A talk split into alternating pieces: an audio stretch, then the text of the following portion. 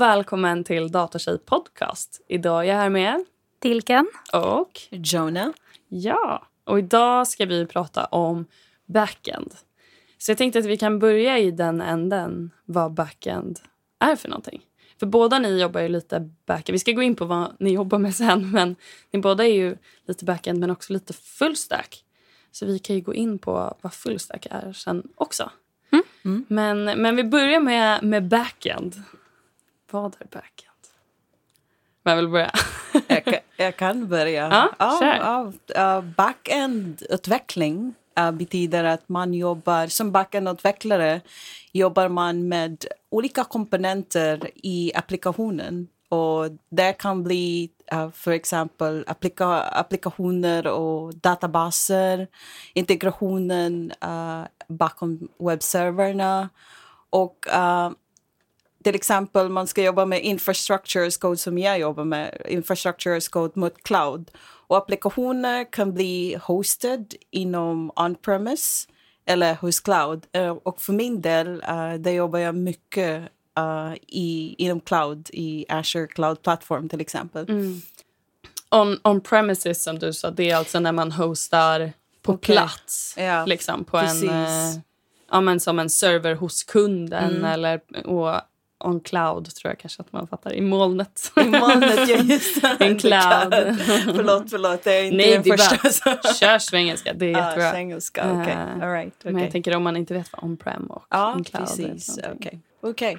All right. Uh, så ja, så det är uh, backend-utveckling. Så man lär mycket om, inte bara med programmering, men också jobba med olika tekniker. Uh, On-prem, som uh, till exempel datacenter ligger hos en plats, eller i molnet som är hostad i någon cloud-plattform, till exempel Microsoft Azure eller Google Cloud Platform eller Amazon som exempel. Och Dilken, hur skulle du... eh, Ja, för att förenkla det lite så är det också så att frontend, fr- frontenden är det slutanvändaren ser. Mm, Så det som körs på browsern och som slutanvändaren kan eh, integrera med. Och backenden är det som händer bakom huven på det. mm, Eh, så det är precis som du sa Jonna, eh, liksom databas. Man, man kan dela upp det på tre grejer, liksom server, databas, applikationen. mm. De grejerna. Eh, men, men för att förenkla det så är det, är det så att det är det man, Man eh, inte ser. Det man inte ser, precis. Exakt. Det som händer i bakgrunden och det som eh, gör grejer och levererar det till klienten eller frontenden. Ja. Precis. Ja, och det är det som gör backend så himla stort också. För att det kan vara så himla olika grejer som händer under huven. Det kan vara en algoritm. Det kan vara liksom, ja, men Ja. olika typer av strukturering av data. Mm, eh, precis. och så vidare. Machine learning till exempel. Ja. Så de använder Python programmeringsspråk för att uh, programmera med uh, machine learning. Eller machine and learning kallar det på svenska. Mm. Precis. Ja, precis. Och sen den här server, uh, tack för den enklare version uh, av förklaringen. Och uh, det är därför det finns också en term backend. Det kan likna sig också. Det finns en term i utvecklingsvärld som heter server side code. Och det är ju precis, det finns något, uh, om man jobbar till exempel med teknik som Blazor som är Microsofts .NET variant av fullstack där man kan koda server-side code eller back-end code i embedded i HTML. Så man har den Nu blir det tekniken. supertekniskt. Nej, det är, det, är, det är intressant. Ja. det, är den som, det, det är den som man... Så, så som att man lägger in backend eh, logik i frontend-delen av Ja, koden. Det Ja. finns sånt. uh, Ah, ja, Det är typ frontend för backendare som inte vill skriva JavaScript. Ja, precis. Ah, fattar. Blazor eller annat också. Ja, Ah, precis. fattar. fattar ja. Mm. Mm. Ja, men nice. Spännande, va? Ja, ja men verkligen. Taggad. Men, hur, eh, men om vi ska gå in på vad, vad fullstack är då? då? Så frontend är det man ser och backenden är det som händer bakom huven på den. Och fullstack är ju då både och. Så Mm. man kan gissa sig fram till. Mm. Eh, så jag, jag är fullstackutvecklare Mm. och jobbar med eh, frontend, backend och dat- databas. Eh, och miljö också. Mm. Eh, så mm. Ja. du jobbar men också precis. fullstack, va Jona? Ja, det är jag. Så jag ursprungligen uh, backend-utvecklare. Okej. Men jag har lärt också att jobba fullstack för senaste åren. Så Okej. idag i mitt jobb som uh, IT-konsult uh, hos min kund jobbar jag fullstack precis som, som, uh, som uh, du sa att vi eh, uh, skriver, jobbar med front-end, back-end och till och med databaser och integrationen och även infrastrukturen. Så i mitt jobb som fullstackutvecklare uh, kodar jag Terraform uh, scripts som är, betyder infrastructure as code. Det betyder att man skriver istället att man uh, skapar uh, resurser eller en app manuellt via en cloudplattform, Azure till exempel. Då skriver man infrastrukturen som kod uh, med hjälp av Terraform uh, som man kan använda i olika cloudplattform. Eller använder man Bicep som är mer fokuserad på Microsoft uh, plattform. Så det är en del av mitt jobb som fullstackutvecklare. Man ser olika f- front-end-delar, back-end-delar, databaser, infrastruktur mot molnet. Och sen det är den som gör att det är så roligt också att jobba vad vi gör. För att Det är så man- mycket olika. Mm. Ja, det är så lika och det är så spännande och man lär nya saker och man löser problem enklare när man ser en större bild också. Inte bara Ah. sitta på en funktion och bygga den här. Man förstår jag hur man ska fattar. lö- lösa. Jag så det är fattar. därför det känns att du- jag brinner på att jag gillar vad jag gör. Ja. Ja, precis. Hur känner du, Adiken? Varför, eh, varför har du valt backend eller full stack? Då? Ja. Eh, Men det är precis som du, du sa. Jag, jag gillar att jobba fullstack för att man har den här helhetsbilden. Och jag tycker att det är kul att lösa pro- problem, lösningsorienterat tänk. Och det är lite lättare när man har en helhetsbild. Ja. Eh, Sen gillar jag att jobba med backend för att jag tycker att, men det är lite som du också sa Gabriella, det känns stort. Liksom. Det Mm. känns väldigt fritt och stort. Ja. Jag gillar, ehm, jag gillar verkligen att, att eh, skriva och bygga API till exempel. Som är ett sätt för olika system att prata med varandra. Mm. Olika applikationer att prata med varandra. Eh, och det tycker jag är jättekul. Bygga liksom, mycket backend är ju att lagra och organisera data Ja. och sen exponera det till konsumenterna av datan. Mm. Eh, och det, det, jag tycker det är skitkul att bygga det Mm. och bygga det på ett sätt som eh, är läsbart och liksom går att autogenerera dokumentation från den med Swagger eller vad som helst. Mm. Och eh, där liksom konsumenten av API kan gå in och verkligen förstå vad den gör och vad den måste skicka in för parametrar. Och, ehm, det känns väldigt fritt och öppet och stort på det Ja, sättet. Att ja. jobba i backenden för min del. Ja. Ehm, och det tycker jag är exakt. jättekul. Jag som har suttit lite med, med fronten nu, men generellt sett är backend, eh, liksom håller mest på med backend. Jag tycker att det finns att när, när man är i fronten så är det som att man, har, man är mer begränsad i hur man ska lösa problemen. Att det är så här, ska det se ut så där så ska du ha en, ska du ha en knapp, då skriver du så här. Alltså lite så. Men att det är i backend ofta känns som att det är mer så problemlösning på ett annat sätt. Mm. Mm. Eh, Jag vet inte med. om ni håller med. Men sen beror det också på hur avancerat fronten man gör. För det är klart det blir problemlösning i frontend-utveckling också. Mm. Eh, Men jag tror att min, det jag gillar mest är liksom... Ja. Det, Ja. det är samma här för mig. Uh, jag kan ju båda front-end och back-end. Men jag vill, om jag får välja, då får jag välja att uh, bygga vad som handlar bakom knappen på en hemsida. För det, Mm. Den flödar från klick, användare i, uh, kl- klicka på en knapp till uh, hur, det, hur data ska lagras i uh, databas från klientsida Mm. till uh, webbserver. Sen det ska visas tillbaka via en API till exempel. Mm. Det är den som är like, mer spännande journey Ja. uh, i vår hjärna i alla fall som utvecklare. Uh, så. Och sen jag har någonting att tillägga om API också. För jag förstår varför. Jag jobbar också med API och microservices. Like, den som är bra med att använda API, precis som konsument, kons, konsumenterna på API, är man kan begränsa att andra API, API till gör att andra applikationer kan prata med den uh, via dokumentation till exempel.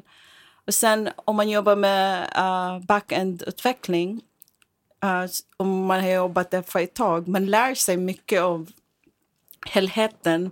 Att man själv uh, känner sig att man kan bygga en hälsosystem som du vet. Och man lär sig mycket om uh, arkitektur inom system, system vanliga mm. system. Och till och med om man jobbar med cloud, man lär sig om olika ar architecture monster, uh, like designs, uh, monstret mm. kan man säga. Mm. Så till exempel microservices, distributed, applica uh, distributed applikationer, uh, functions as a service. Jag själv jobbar mycket med Azure Functions, eller det är som cloud functions, funktioner i cloud där du isolerar funktioner man klickar på en knapp till exempel och den kan bli kodad i olika språk. Uh, yeah. Ah, okay. har, du, har du jobbat med uh, lite som mikrotjänster och med dina API i ditt projekt? Uh, ja, i vissa projekt har jag gjort det. Uh, till exempel då Azure Function. Som är, jag, jobb, jag kodar ju .NET då i backend. Mm. Så, uh, och det är ganska häftigt. Mm. Uh, sån här cloud native-funktioner. Um, vad, vad innebär det då, cloud native-funktioner? Gud, alltså nu använder jag det termet men jag, du, ni får rätta mig om jag har fel. Mm. Ja, ja, ja. eh, men det är, det är att man, man bygger eh, system med hänsyn till att, man, till att det hostas på i, i molnet mm. och inte on-prem. Sen kan det komma sig att den hostas on-prem av olika anledningar ändå. Mm. Eh, till exempel av ekonomiska skäl eller ganska ofta eh, compliance-skäl. Mm. Eh, typ vart data får lagras. Uh, mm. eh, men ja. Precis. Jag har någonting att tillägga också. Jag jobbar i Cloud Native Health. 100% Cloud Native projekt hos uh, mitt projekt eller uppdrag. Mm. Och det är ju man lyfter eller man hostar uh, applikationerna, tjänsterna eller API i molnet, till exempel mm. Microsoft. Och det är den som är bra med den, uh, är det jämfört med on-premise, Mm. eller den vanliga traditionella system, är man betalar bara, därför några organisationer väljer den, för man betalar bara på vad man använder till exempel. Mm. Ja. Och det finns möjlighet för ska scalability, reliability. Mm. Och skal scalability betyder till exempel om min hemsida eller webbapp uh, blir så populär att det blir like uh, workload uh, blir för mycket. Mm, jättemycket Men, trafik. Ja, trafik dit. till Ah, exempel. ah. Men den som är bra med om man har sina, sina applikationer i cloud är man har denna möjlighet att autoscala eller autoscale Mm. upp och ner beror på trafiken eller workloads Mm. i applikationen. Mm. Ja, det är lite svårare om man hostar allt på en dator hemma och sen får man jättemycket trafik och sen måste man liksom shit, måste jag gå ut och köpa massa server. Exakt. Ja, eller database storage. Ja, Ja. precis. Exakt. Ja. För då, ni, om ni, ehm, nu kommer det här avsnittet nog gå... Eh, när, när folk lyssnar så var det ett litet tag sedan men det hände nyligen att eh, SJ släppte tågbiljetter eh, vid ett klockslag eh, över tågbiljetterna över jul och nyår var det va? mm. Och eh, det, sidan Mm. totalkraschade för att det Ja. blev så himla mycket trafik. Liksom. Mm, Där hade det ju varit bättre att ha ännu mer skalningsmöjligheter. Mm. Jag tror de sa att de hade gått upp i, alltså ökat och var beredd på att det skulle bli mycket trafik men de hade väl inte räknat med så Mm. mycket kanske. Ja, precis. Ja, det är den som är fördel också därför många organisationer eller företag väljer att flytta eller migrera till molnet. Mm. Däremot inte alla kanske företag kan flytta fullt, fullt 100% till molnet. Till Nej. exempel banker eller Nej. government institu institution till exempel som är privata. data som får inte lagras publik cloud till Exakt. exempel. Eller För där har vi ju en... Ja. Alltså jag jobbar ju inom eh, medicinsk IT och AI. Och där har man verkligen den frågan för att eh, om man vill förklara den problematiken så är det ju eh, i Europa så har vi GDPR. Eh, Precis. men, och det betyder att eh, ingen annan ska få kunna komma åt datan utan datan ska vara skyddad. Men i USA så har de något, jag tror det heter kappa, Mm, tror jag. jag tror det. En som säger tvärtom. Att eh, regeringen ska kunna, och försvaret tror jag också kanske, ska kunna gå in eh, och läsa all data. Eh, och företag som då har sina huvudkontor i USA de måste liksom gå med på det här även om de har dotterbolag i Europa.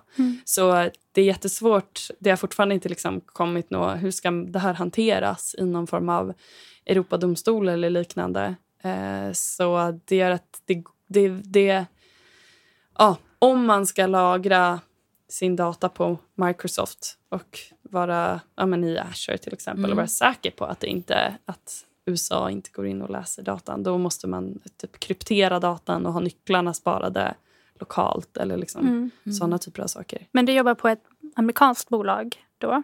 Nej, Nej. Ni har inga alltså, amerikanska filialer eller så? nej, Nej. nej. alltså jag jobbar på ett eh, konsultbolag.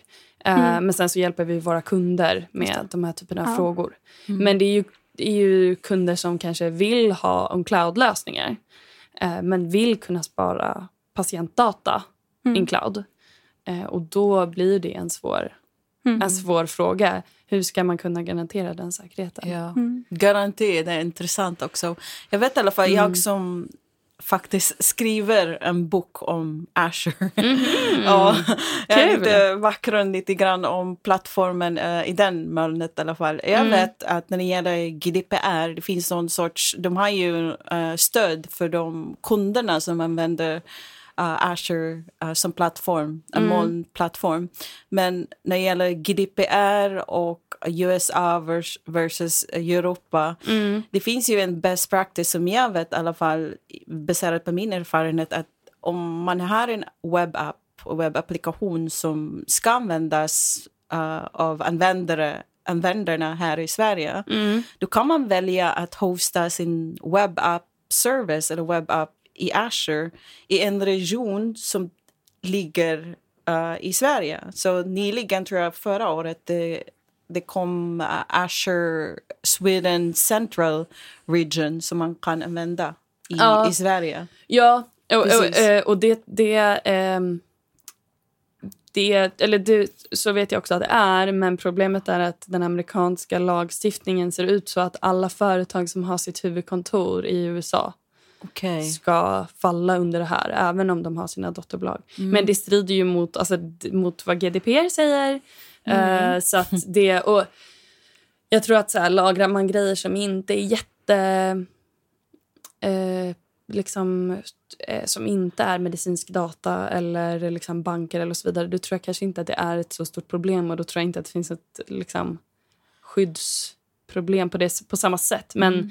ehm, våra kunder måste ju följa regelverk för Ja. medicintekniska produkter så att de kan Ja. garantera att det inte finns någon risk. Mm. Och när lagstiftningen ser ut som den gör så är det Ja. lite så här... Ja. Ja, det är finns svårt ju en alternativ också, för det finns ju like, möjlighet och flexibilitet till de som har sånt behov, till exempel uh, hybrid uh, lösning, hybrid uh, moln, uh, cloud. Mm. Så till exempel, då kan du välja att din delvis av din data hostas i någon on-prem eller datacenter som du privat äger Okej. och kontrollerar. Och Azure, som är cloudplattform, har ingen aning vad den är för data du lagrar. Mm. Alternativ, eh, en annan eh, parallellt kan man också ha en publik uh, webbapp som hostas i Azure bara för att spara lite, lite kostnad till exempel med Mm. eh, ska, scalability, flexib- like, allt bra, saker med det, i ja. Och det kan man också göra. Mm. sånt. Vad Som kommunicerar ja. med, Ja. med den privata databasen. Precis, Mhm. hybridlösningar är också Mm. känd nu. Och sen, det finns också en term inom molnutveckling uh, i cloudplattform är man ska man ska undvika också vendor locked in. Det är den som är, många företag är rädd att uh, ska jag välja Azure, ska jag välja GCP eller ska jag välja AWS? Men ibland uh, business andras också. Så, mm. så vissa företag väljer att ha någon multi-cloud-lösningar i vissa av deras funktion mm, okay. företag. Ja. Ja, du, uh, du säkert har mycket att dela om det här för du är egen, du är egen konsult. Ja, det kan vi ju ja, prata berätta. lite om. Att du, har, uh, att du är egen. Det är också väldigt intressant att höra. Hur, hur kommer det sig att du, att du ville bli egen, egenföretagare, egen, ha eget konsultbolag? Ja, eh, precis. Jag är då egen it-konsult och eh, jag generellt gillar att vara it-konsult. Mm. Innan jag blev egen så var jag anställd it-konsult. Mm. Och jag tycker det är väldigt kul att vara konsult. Jag vet att du har ett avsnitt eh, Konsultlivet. så jag ska inte gå in jättemycket på det. Men jag tycker det är väldigt kul och lärorikt att vara ute på olika uppdrag och lära sig och se mycket. Mm. Eh, och sen eh, kände jag mig efter några få år redo att eh, köra eget då, som det. Ja, men vad kul. Mm. Var det liksom vad, vad, vad, skulle du säga var inspirationen till att... Liksom, eller kände du bara jag vill kunna styra själv över mina semesterdagar? Eller? Ja, men lite så. Det finns väldigt många bra och roliga konsultbolag att jobba på och vara anställda på. Eh, men det finns också några som är lite mindre roliga att vara på kanske. Mm. Och efter kanske en, sån eh, arbetsplats så kände jag ändå mm. jag vill gärna vara, fortsätta vara konsult men jag provar och ser hur det är att få uppdrag själv. Mm. Eh, ja. Men hur, eh, hur, hur känner du balansen att behöva... Behöver du leta uppdrag eller har du ett långuppdrag eller är det mycket olika? Det är lite olika. Ja. Det är olika beroende på eh, hur jag känner och så och eh, marknadsläget. Mm. Men jag är på uppdrag oftast två eller tre år. Så okay. det, är, mm. det är långa uppdrag. Det är nästan mm. som anställd. Ja, ehm, okay. ja. ja, men nice. Då är det ändå... Då behöver du inte leta så här, hanta uppdrag Nej. Eh, varje Nej. månad eller så. Nej. ja, men kul. Ja, jag tänkte på hur ni eh, Ja, men ni har ju pluggat någonting för att komma hit. Men hur, hur valde ni utbildning och hur kom det sig att ni valde, valde att plugga det ni valde att plugga?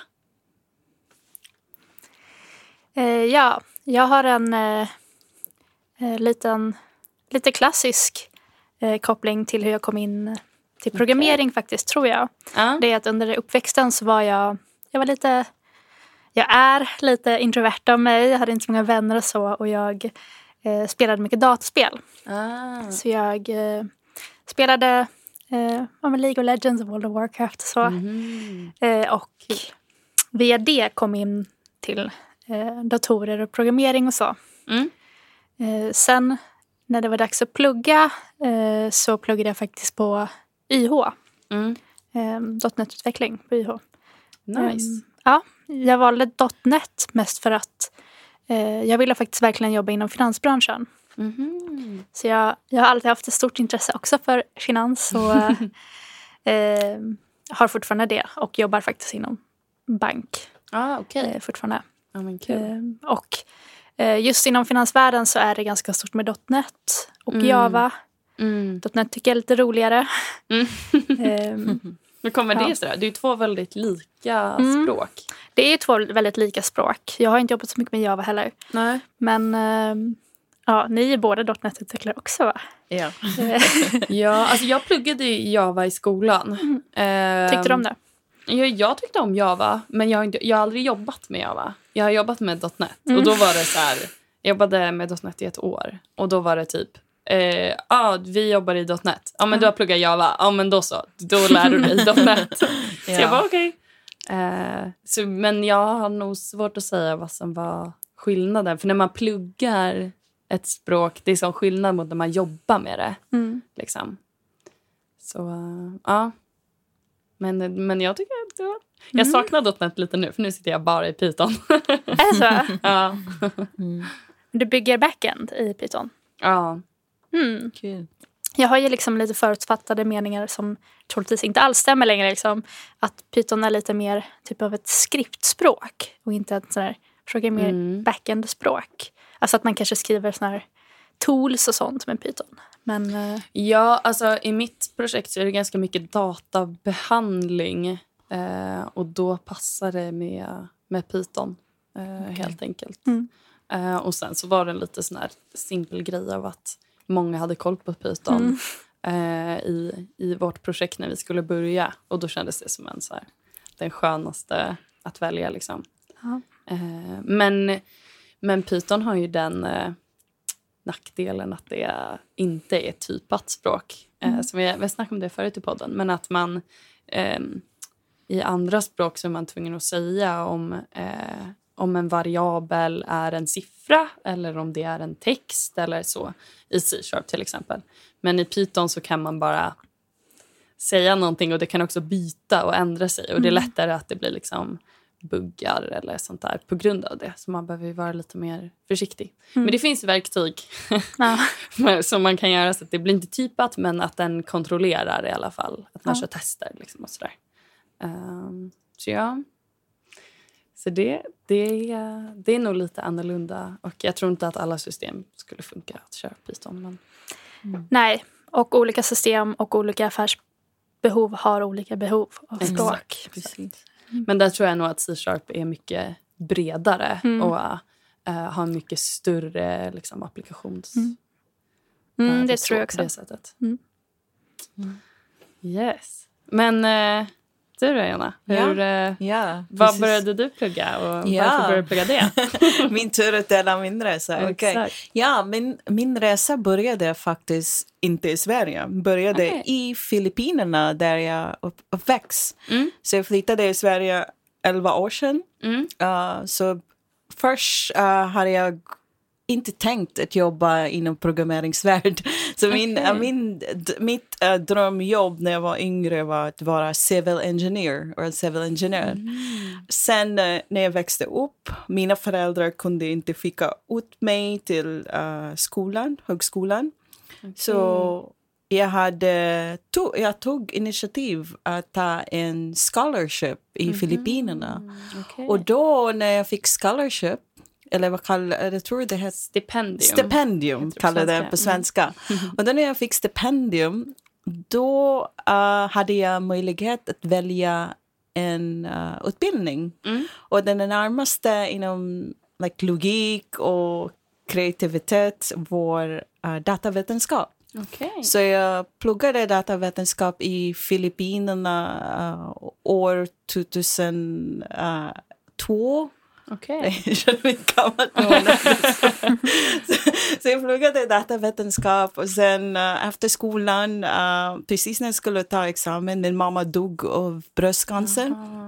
Så istället att jobba som programmerare efter skolan, Uh, för det hade jag den som min önskemål att jag kunde jobba som programmerare. Och då i den tiden lärde jag Visual Basic som min första programmeringsspråk. Gamla datorer. ja, det, och det känns old style Old style, jag ser inte gammalt ut va? ja, to make the long story short kan man säga att uh, jag jag jobbat, uh, inte som programmerare som min första jobb, men jag jobbat som tech support, resekonsult Okej. och olika jobb uh, i interna- internationella företag tills jag har flyttat här i Sverige. Och när jag flyttade till Sverige um, har jag bestämt mig. Jag ville följa mitt dröm. Och jag vill jobba med datorer, programmering.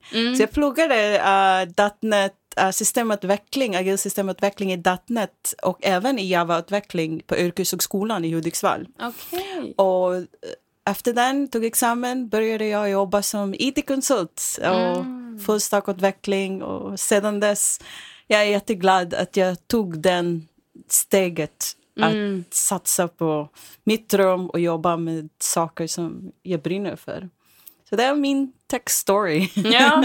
ja, men och du bor ju också utanför eh, Hudiksvall ja, precis. och jobbar mycket, mycket hemifrån. Ja, sedan pandemi. Så jag har jobbat som uh, konsult hos min kund um, remote uh, hemifrån sedan pandemi. Så Ja, till de som lyssnar, jag, jag, jag bor utanför Stockholm. jag är från Norrland.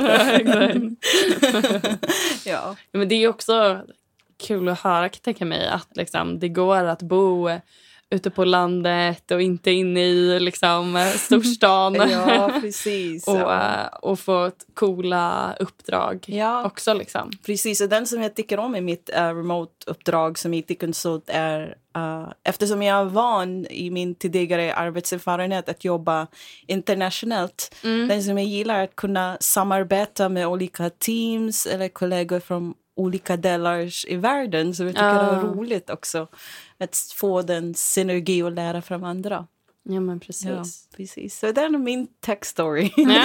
och jag brinner fortfarande med att uh, jobba vad jag gör och därför är jag här också med det. För jag tycker om att inspirera andra tjejer att komma in i ja. techbranschen. Så på min fritid uh, leder jag en community uh, för Azure User Group Sweden. Jag talar i konferenser och skriver min bok. Ja. För synliggöra att uh, det är roligt att jobba inom tech. spelar ingen roll om det är front-end, back-end eller in, inom mm, cloud. Ja. Mm. Coolt. Mm. Ja. jag tänkte, nu har vi varit inne lite på språk. Men vi kanske mm. ska gå in på det lite mer. För man, nu sitter ju vi ganska lika språk förutom att jag sitter i Python.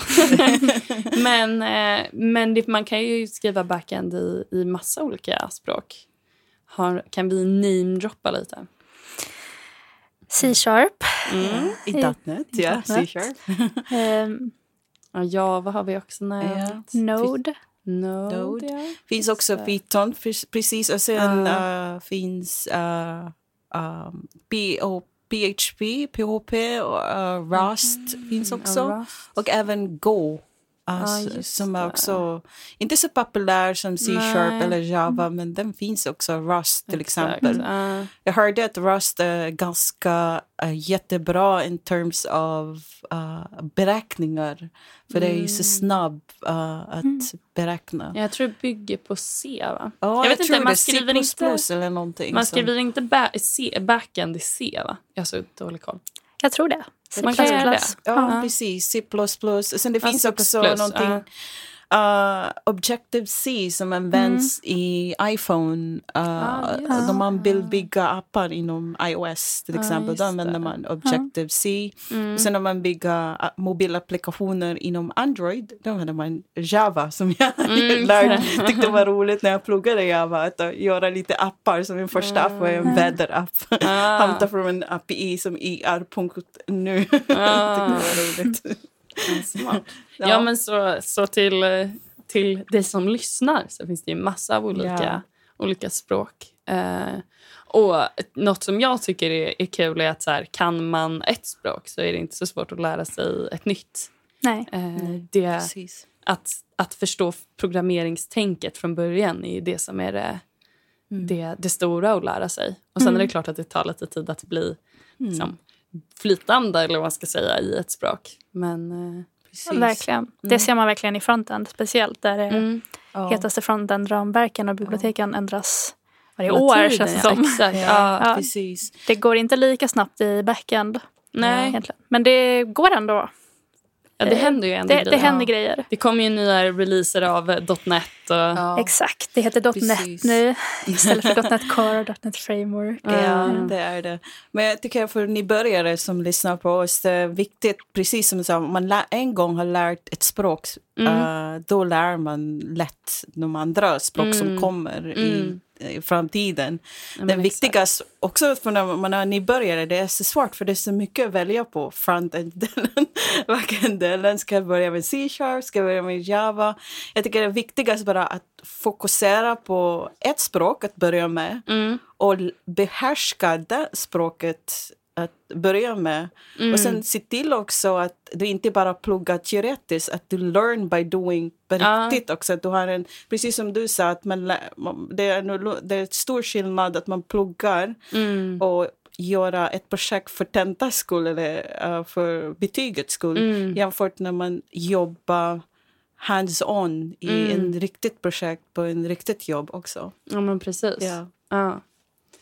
Verkligen, det håller jag med om. Att, att uh, learning by doing är ju jätte, ja. jättebra. Uh, att faktiskt se till att få saker gjorda. Och kanske komma på något litet projekt. Och så här. Och oftast på, ja, men på uppdrag eller på företag så får man ju liksom möjlighet att kompetensutveckla och lära sig Mm. nya grejer och, och sådär. Ehm, Precis. Ja. så att det finns, finns alla möjligheter. Och sen tror jag, ja, men som du sa, att man kanske inte vet vad man vill göra i början. Men det är Ja. bara att testa lite. Det Ja. finns väldigt mycket så här, eh, ja, men tutorials eh, Mm. online som man kan prova. Precis. Liksom. Det gäller att våga också att lära, lära något nytt. Sen Mm. var inte rädd att fastna. Uh, det är inte lätt, för jag har varit också när jag pluggade uh, like, uh, .NET-utveckling. Det var like, det ganska intensivt när jag pluggade. Mm. Men den som gjorde mig uh, like, fortsätta bara att bara prova hela tiden och sen var inte rädd att fråga för hjälp från din lärare eller från en kollega eller en kompis som man kör fast. Nej, men verkligen. Mm. Det håller jag verkligen med om. Och det finns ju massa, massa Facebookgrupper och grejer också. Och datatjej. Ja, och Ja, datatjej. det finns också ment- mentorskap inom Ja, mentorskap. Ja. Ja, Match and go kan man kolla. Ja, precis. Men, exakt. Mm. Men ehm, vi pratade lite i, vi hade lite paus och pratade om att, att testning är ju en jättestor del eh, av backend. Eh, så vill, vill Dilken, du som tog upp ämnet, vill du, Mm, eh, vill du tog upp- börja? Ja, jag tog upp den när vi hade lite godispaus här. Ja. Ehm, precis, så en, en stor del av backendutveckling och frontendutveckling ibland Mm. är ju att skriva tester och bygga upp arkitekturen för testerna. Mm. Ehm, jag vet inte, har ni kört liksom TDD? Um, Testdriven, test-driven development? Nej. Nej, jag har inte riktigt gjort det. Nej. Det är jag och faktiskt. Ja, det kör vi. Och det är också det är lite blandat den där uh, test-driven development. För vissa uh, projekt kör inte den, om det märks. Vissa kör den. Så det är ju, är bra. Um, uh, Men om du vill, vill beskriva vad det är då? Jag vet vad det är, göra. men... Precis. Ja, Så du alltså, som tog upp det, berätta. eh, nej men det är i princip att man, man skriver en test först, Mm. eh, liksom funktionell test. Eh, och sen, så innan man skriver någon kod så skriver man en test. Den ska gå rött, den ska fejla. Sen skriver man koden. Eh, och sen, idealt skriver man koden ganska slarvigt liksom, bara för att få testet att gå grönt. Och sen refaktoriserar man koden. Okej. Ja, det är tanken. Det är ju lite... Jag har kört TDD i vissa projekt där det är, vi har jättemycket tester. Mm. Sen har jag suttit i projekt där vi knappt har några tester alls. Mhm. Ehm, och jag, det, det beror verkligen, tycker jag, på vad det är för projekt. Liksom. Mm. Jag tror att eh, mycket tester så kan ha sin plats i vissa projekt. Mm. Typ om man eh, jobbar på stora bankprojekt och så och där det, där det är viktigare att det är robust och rätt och att ändringar testas ordentligt Mm. än att det går liksom iterativt och snabbt och modernt och liksom Ja. så. Ja, och jag har också exakt. suttit på så startup-miljöer där det är viktigare, viktigare att det går liksom Att det är man snabb- får ut något. man får ut något och att det är typ snabbrörligt. Alltså det är fail Ah. fast. Liksom. Eh, Och jag tycker inte nödvändigtvis att det är liksom sämre eller att det är liksom dåligt Precis. heller. Ja. Jag, jag gillar ju själv kanske balansgång där. Ja, exakt. För jag kan tänka mig nackdelen blir väl att ibland när man... ehm, att om man inte vet exakt hur man ska lösa problemet så kan det vara svårt att skriva testet innan. Mm. Eh, men om man liksom har en tydlig struktur, det är något eh, ganska konkret man ska göra, man vet vad som ska levereras, då är det ju enklare att skriva. Eh, men eh, ja. Jag håller med dig. Ja, jag har skrivit också, jag har också tycker om TDD och jag har skrivit uh, i vissa, på varje projekt är olika. Jag har haft uh, i något projekt att uh, vi kör TDD, skriver man unit test innan man skriver den riktiga kod. Mm. Man måste vara grönt innan, men precis som du sa också, en utmaning är för veta vad är förväntat res resultat i den här uh, test, unit test som ska, ska skrivas till exempel. Mm. Så struktur är också viktigt och samarbete också med uh, inte bara utvecklare men också QA eller om det finns en QA-team i projektet eller, eller andra utvecklare. ja, Och, och den har förväntat resultat. Ja. Ja. Så det ska vara grönt och OK. Jag tycker egentligen att det, det inom utveckling så tycker jag det tråkigaste är test faktiskt. Ja. I vissa projekt skriver jag mycket tester men det, jag tycker det är ganska tråkigt. Ja. Och det tar jättelång tid Ja. och mycket förvaltning. Och Ja. Ibland är det viktigt och, och värt det. Men Mm. man får tänka på det. Ja. det precis. allt tar typ tre Ja. gånger så lång tid. Ja, jag förstår. Ja. Ja, I mitt projekt till exempel, vi, kör, vi är inte så noggranna med den eftersom vi är i början i vårt projekt i fasen i .NET också på backend-delen. Men däremot, jag jobbar som DevOps engineer också på sidan. Uh, däremot vi kör um, uh, automated testing via pipelines och regressionstest. Men den är inte mitt ansvar som utvecklare, DevOps engineer. Då har vi en dedikerad uh, QA-team som gör den här reg regression test, automated se- testing. Som är för mig som vill fokusera på kod och det här är ganska bra ändå. Um, uh, så om man är en stor team förstås. Ja, exakt. Ja, en del företag, riktigt stora företag har ju dedikerade testing-team. Liksom, såna här QA, quality assurance-team. Liksom. Mm. Men så har det inte varit på mina uppdrag. Nej, inte på Nej. mina heller Det är faktiskt. för alla projekt. Så, så det är Ja. olika. Det är den som är nyansen Ja, också. ja, och man har räddats många gånger av eh, funktionella tester och eh, integrationstester. Ja, för Men, det eh, finns ju många olika typer Ja. av testnivåer Precis, också. Nu ja. pratade vi kanske mest om unit-tester, Mm. att man Ja. testar liksom en liten, liten del av koden och ser Mm. till att den här funktionen... Det finns integrationstester och så Exakt. finns det också uh, tester för uh, UI, UX, like miljö, Mm, like typ webbläsare till exempel. Så det finns ju olika... För vad, om vi ska definiera vad integrationstester är för Mm. någonting då? Hur skulle ni beskriva det? Ehm, nu, nu, jag gillar till exempel behavior driven design som det heter. Det, Mm. det är, ehm, va, vad blir det på svenska? typ? Beteendedrivet design kanske. Mm. Eh, Men där, om man gör den distinktionen i testandet, typ unit-tester testar kanske mm, liksom implementationer av kod och så. Mm. Och integrationstesterna är lite mer liksom flowet på användarbeteendet genom systemet. Mm. Mm. Och då gillar jag till exempel istället för att ja, men integrationstesterna kanske säger liksom Gabriella loggar in, Gabriella trycker på den här knappen, gör det här. Då Mm. förväntar vi det här resultatet. Mm. Och jag tycker att det är väldigt skönt att integrationstester finns. Mm. På typ alla projekt jag har suttit i så är de väldigt de tar typ tre timmar att köra och liksom, ingen kör dem ever men de går i bakgrunden och ibland går de sönder och det är skönt att veta Mm. att, att, att den fångar fel.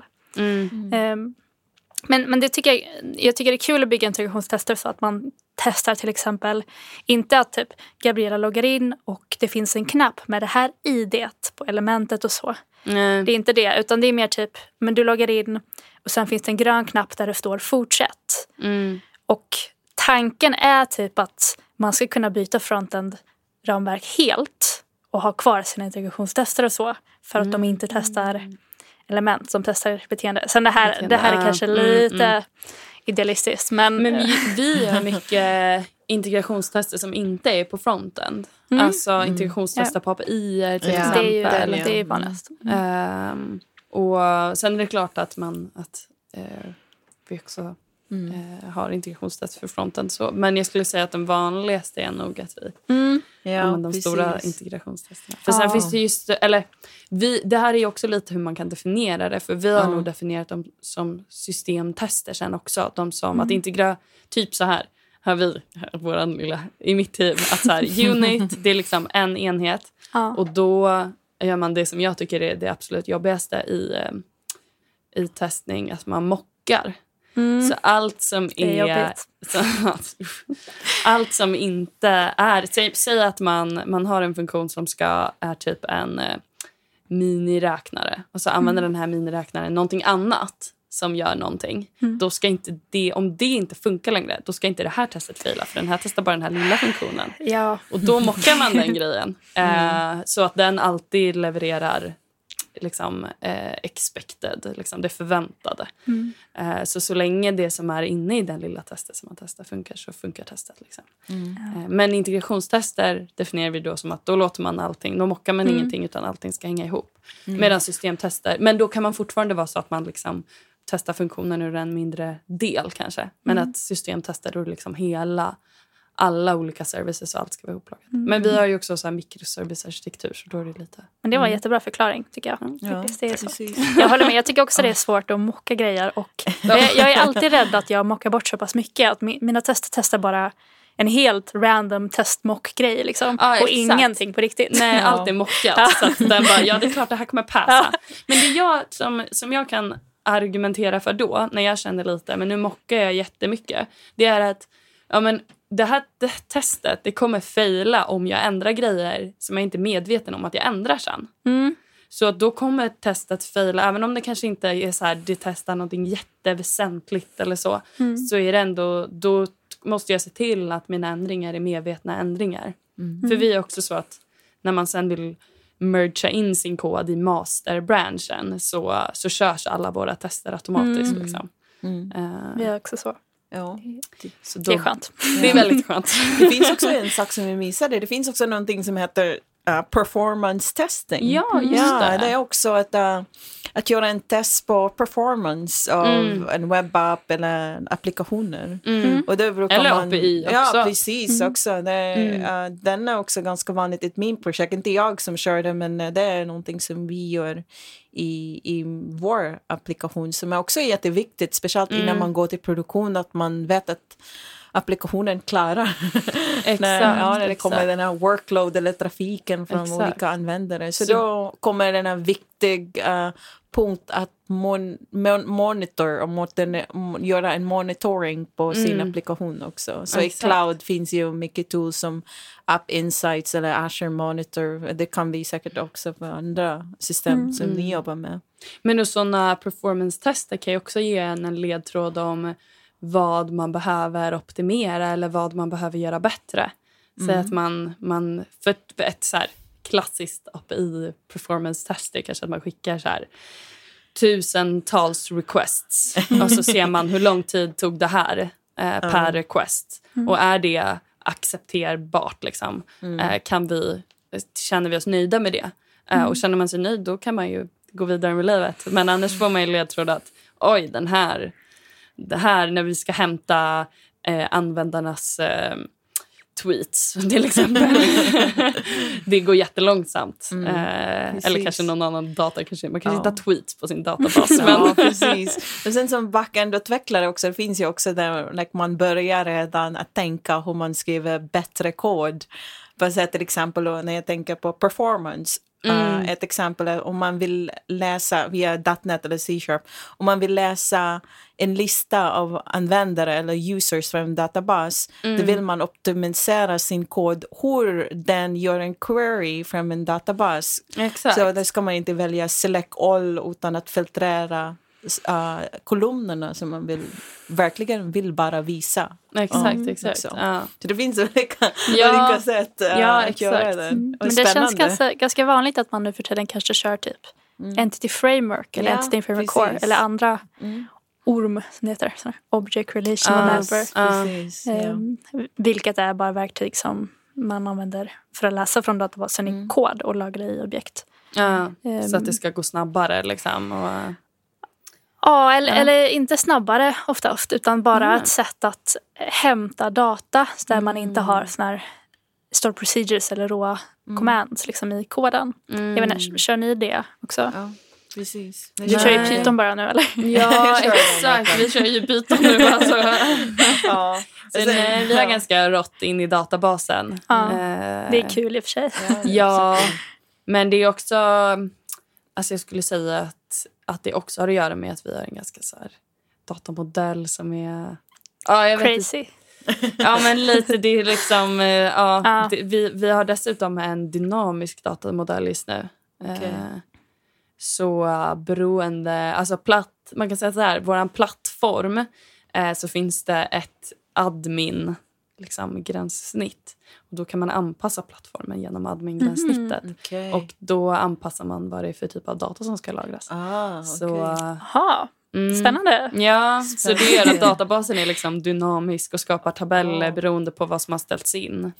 Så, så det är inte typiskt SQL-databas, det är som, nästan som NoSQL-databas. Eller det är en SQL-databas Ah, bara. okej. Alltså för dat- det är inte databasen som vi adaptar utan vi gör det med liksom vår andra Data. kod. Så Mm. byggs det ihop och skapas. Liksom. Mm. Ja. Ja, Men alltså, jag vet inte om vi har en optimal lösning på det här problemet. Men, eh, men det, det funkar. Så. Ja, Det är därför vi är här också som utvecklare. Vi är här att hjälpa till och förbättra Ja, system exakt, som vi exakt. jobbar med i Och vårt ibland, projekt. alltså jag tänkte på det du sa med att optimera också och med vårt problem att så här, eh, det går alltid att göra saker snabbare och Mm. bättre och på smartare sätt. Men ibland så måste man ju bara, det här var bra nog. alltså så, med typ att man, om man ser på Ja. performance-tester att det är tillräckligt snabbt, då behöver man ju inte optimera. Mm. Eh, Precis. liksom. Speciellt om man är i ett projekt där det finns en business uh, like beställare som förväntar att det här ska Mm, levereras i någon viss tidpunkt till Exakt. exempel. Så om det är lagom och bra och grunt, då är det bra. Och sen när man har extra tid för att göra teknisk god eller fixes, då Ja. kan man göra den sen. Exakt, Ja, exakt. Man ska välja och bestämma smart. Exakt. Ja. exakt. Tack för idag, hörni. Jättekul att ni, att ni kom hit och gästade. Tack själv. Tack själv. Eh, ja, och om, nå- om någon eh, som lyssnar skulle vilja höra av sig till er och ha några frågor, var kan man kontakta er? Ja, ehm, de som lyssnar kan följa mig på LinkedIn. Uh, Jonah Anderson heter jag. Och ni kan följa mig på Twitter som CJ-kodare. Okej, jag kan Ja. lägga länkar i Ja, beskrivningen. precis. Det kommer bli på, på this podcast description. Men ni får Mm. gärna följa mig om ni behöver lite mer inspiration eller behöver hjälp med backend-utveckling. Ja, jag är här. Jag är också en mentor själv, ställer upp för den. Så om ni behöver lite råd generellt som Kul. datatjej får ni höra av er. Kul. Ja. Dilkan. Om någon vill kontakta mig så kan du lägga till mig på LinkedIn. Dilken Mm. Dillberg heter jag där. Eh, eller skicka iväg ett mejl på hi, hej på engelska, at dilken.se. Ja, nice. Mm. Precis. Snyggt. Eh, och så vill jag också tacka Tom Gorrend för introt till podden eh, och Sonica Studio för att vi får spela in här. Så tycker jag att alla som lyssnar ska bli medlemmar på Datatjej på datatjej.se och följa oss på Instagram, Facebook, LinkedIn och TikTok där vi heter Datatjej. Och har ni några frågor, förslag eller tankar om podden så kan ni mejla mig på podd.datatjej.se. Tack! Tack. Tack så mycket.